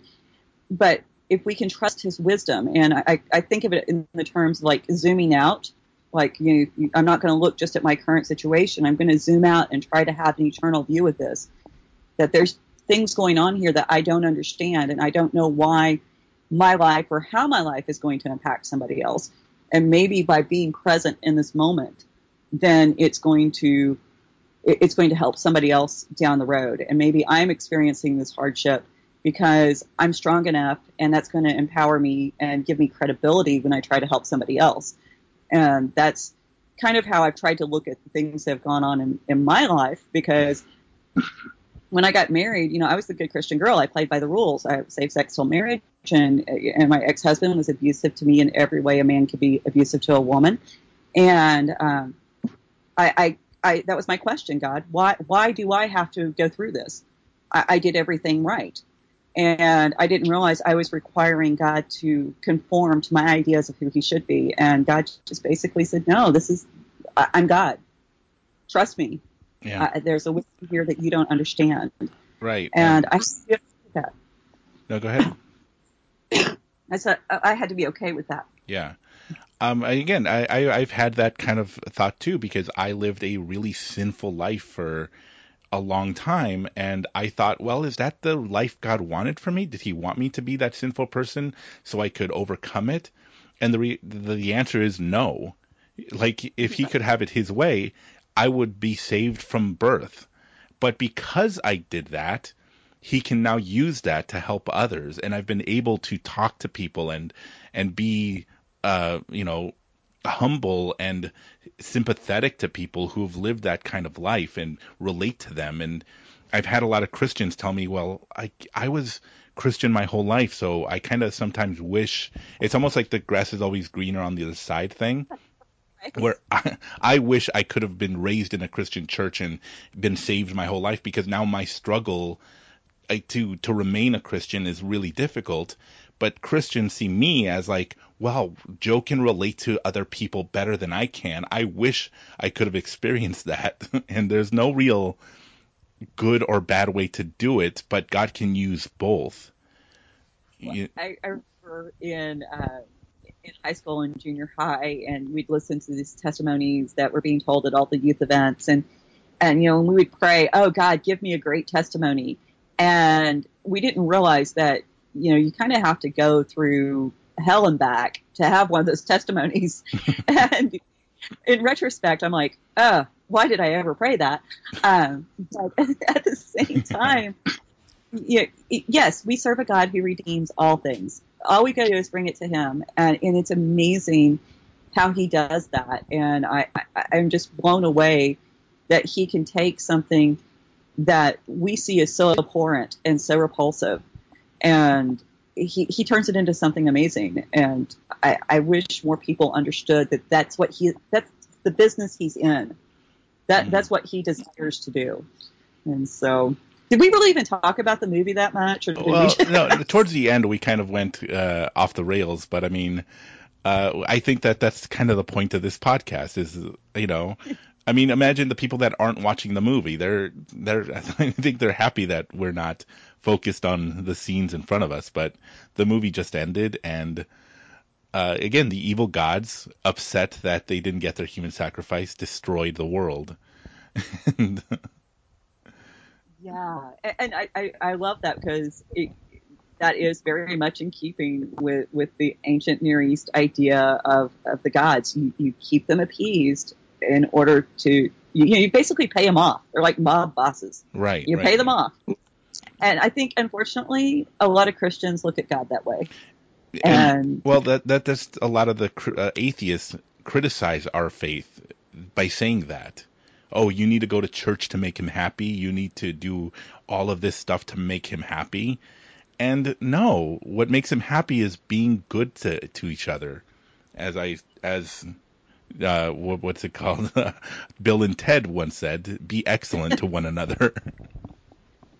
ah, good Bill and Ted, the great theologians. but I, I do think that when you start looking for God and trying to understand how He relates to us, you, start seeing these pictures all over. And I remember like one of the most freeing moments when I was, it, it was the last, you know, death throes of my first marriage. And my husband was being a total jerk. Uh, he would go to church with me every Sunday and he would have gin in his orange juice and he would drink and pass it out in the second row of the church service. And so, you know, beautiful, made me feel great.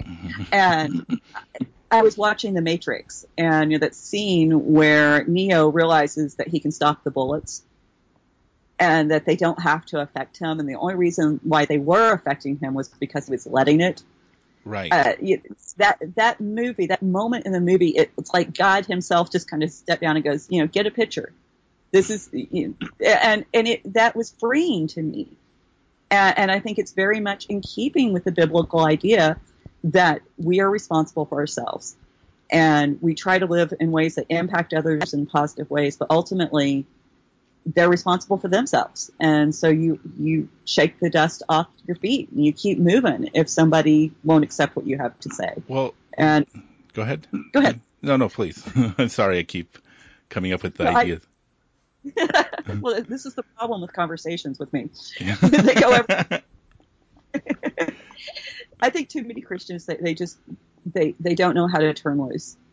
And, hmm. and we become so adamant that people conform to our ideas of what the other person should do. And that turns people off. That turns me off. yeah. if you're going to try to impose your stuff on me, I- I'm probably going to smile at you and say, have a nice day as I walk away.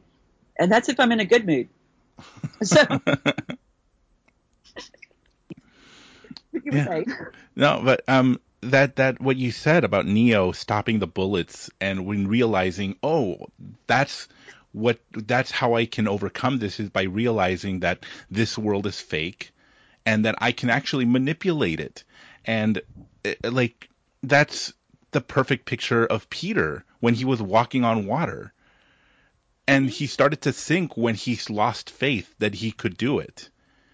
And then Jesus, he reaches up and asks Jesus to save him, and Jesus reached down and pulled him up and said, "You had it. You you were doing it, and why did you lose your faith? You you had it." And I think that that's what we're constantly fighting with. We're fighting with ourselves and our own self doubt and doubt that what God could do through us, and that's that, that's a really great little comparison there. Uh, it, it, yeah, uh, it totally revolutionized my life. Uh, and it, I, I wish that Christians were open to the idea that God will use whatever he has to use to get the message across. Uh, and I mean, and he, he shows us the perfect picture of that with Balaam and the donkey. Uh, and I love that story because what better way to say everything is going to serve me? But the question is, will you see me in it? Will Will you actually see me, or are you going to miss it? Because Balaam missed it. He he didn't understand what was going on. Yeah. And I think too often we miss it because we have these preconceived ideas of what God has to do and how He has to show up. And you know, a, a random story. I had a friend who um, she was really into tarot cards, and um, you know, obviously Christians we we don't play with tarot cards, and she was it was a really dark time in her life. Her mom was sick, and when she read the tarot cards, uh, she actually went to the book to see what it meant. And in the book, it said, "Don't worry, the great physician has gone before you." And she realized at that point that she was she'd missed the point that she she was putting her faith in these tarot cards rather than God, and and she got rid of the tarot cards. And you know, here's here's God using what we would consider an evil, off limits, you know, item to speak to somebody who wouldn't have heard him probably any other way. Mm. And now I'm not saying go play tarot cards and God will talk with you. I'm not I'm not saying Right. this was a concession of, of grace for her in particular in that moment. And it and so I, I'm open to God being bigger than we think he is. Yeah. And I, I wish I wish I thought he was even bigger than what I do. Mm. And every time I start to get a handle on him, he just blows my mind with something else and says, "No, you still think you're still playing small." we we just got to remember that if uh, if God could speak through Balaam's ass, He can speak through you. I hope so. I hope he's good as an ass. so so with that, I think we should wrap it up. well, I have thoroughly enjoyed this. yeah. Uh, and I, I think we ought to do. Uh, I think we ought to do Inception at some point, Joe. Oh, that would be so cool. I love that movie, and one of my favorites. Uh, yeah, I, I'm gonna I'm gonna have to keep having guests coming back because uh, I'm running out of movies, and I keep getting suggestions from other people, which excites me because I'm running out of ideas, and everybody else has great ones, and so that yeah, that would be great. Well, and that's you know that's the beautiful thing about community, is you take a small idea and if you incorporate enough people, it will grow. Mhm. And I, I think this is a really good way um, to reach people who may not want to listen to just a plain old Christian podcast. and because you know Christians, ooh, who wants to hang out with them? They're all boring. And I think this is a great way to show that that we aren't all boring and we aren't all sticks in the mud and and, and we can relate. Yeah, So I mean, I brought you a Cabin in the Woods, guys. Come on now. Oh, and I think we're timing this right because my cold is returning, so this is this is good. So, All right, great. So uh, again, I will post in the show notes where you can find Emily because uh, she is oh, truly a wonderful writer and has great ideas, as we just uh, saw an example of. And uh, we will certainly, uh, you know, love to have you back. Well, thank you for inviting me. I love to come back. I I enjoy talking. Can you tell? All right, so thank you guys for listening. Uh, I hope uh, to catch you next time. And to sign off, I'll say this is Ripley, last survivor of the Nostromo, signing off. You've been listening to the Commentarians Podcast, a Raven Creek Social Club production. Don't forget to follow us on Facebook, Twitter, and Instagram. If you like what you heard, please leave us a review on iTunes. If you'd like to support our show, visit our Patreon page at patreon.com slash thecommentarians. Thank you for listening, and until next time remember, movies are a reflection of our lives and of other people's lives, and we get to experience them together. Come back to the movies with us. We love sharing them with you.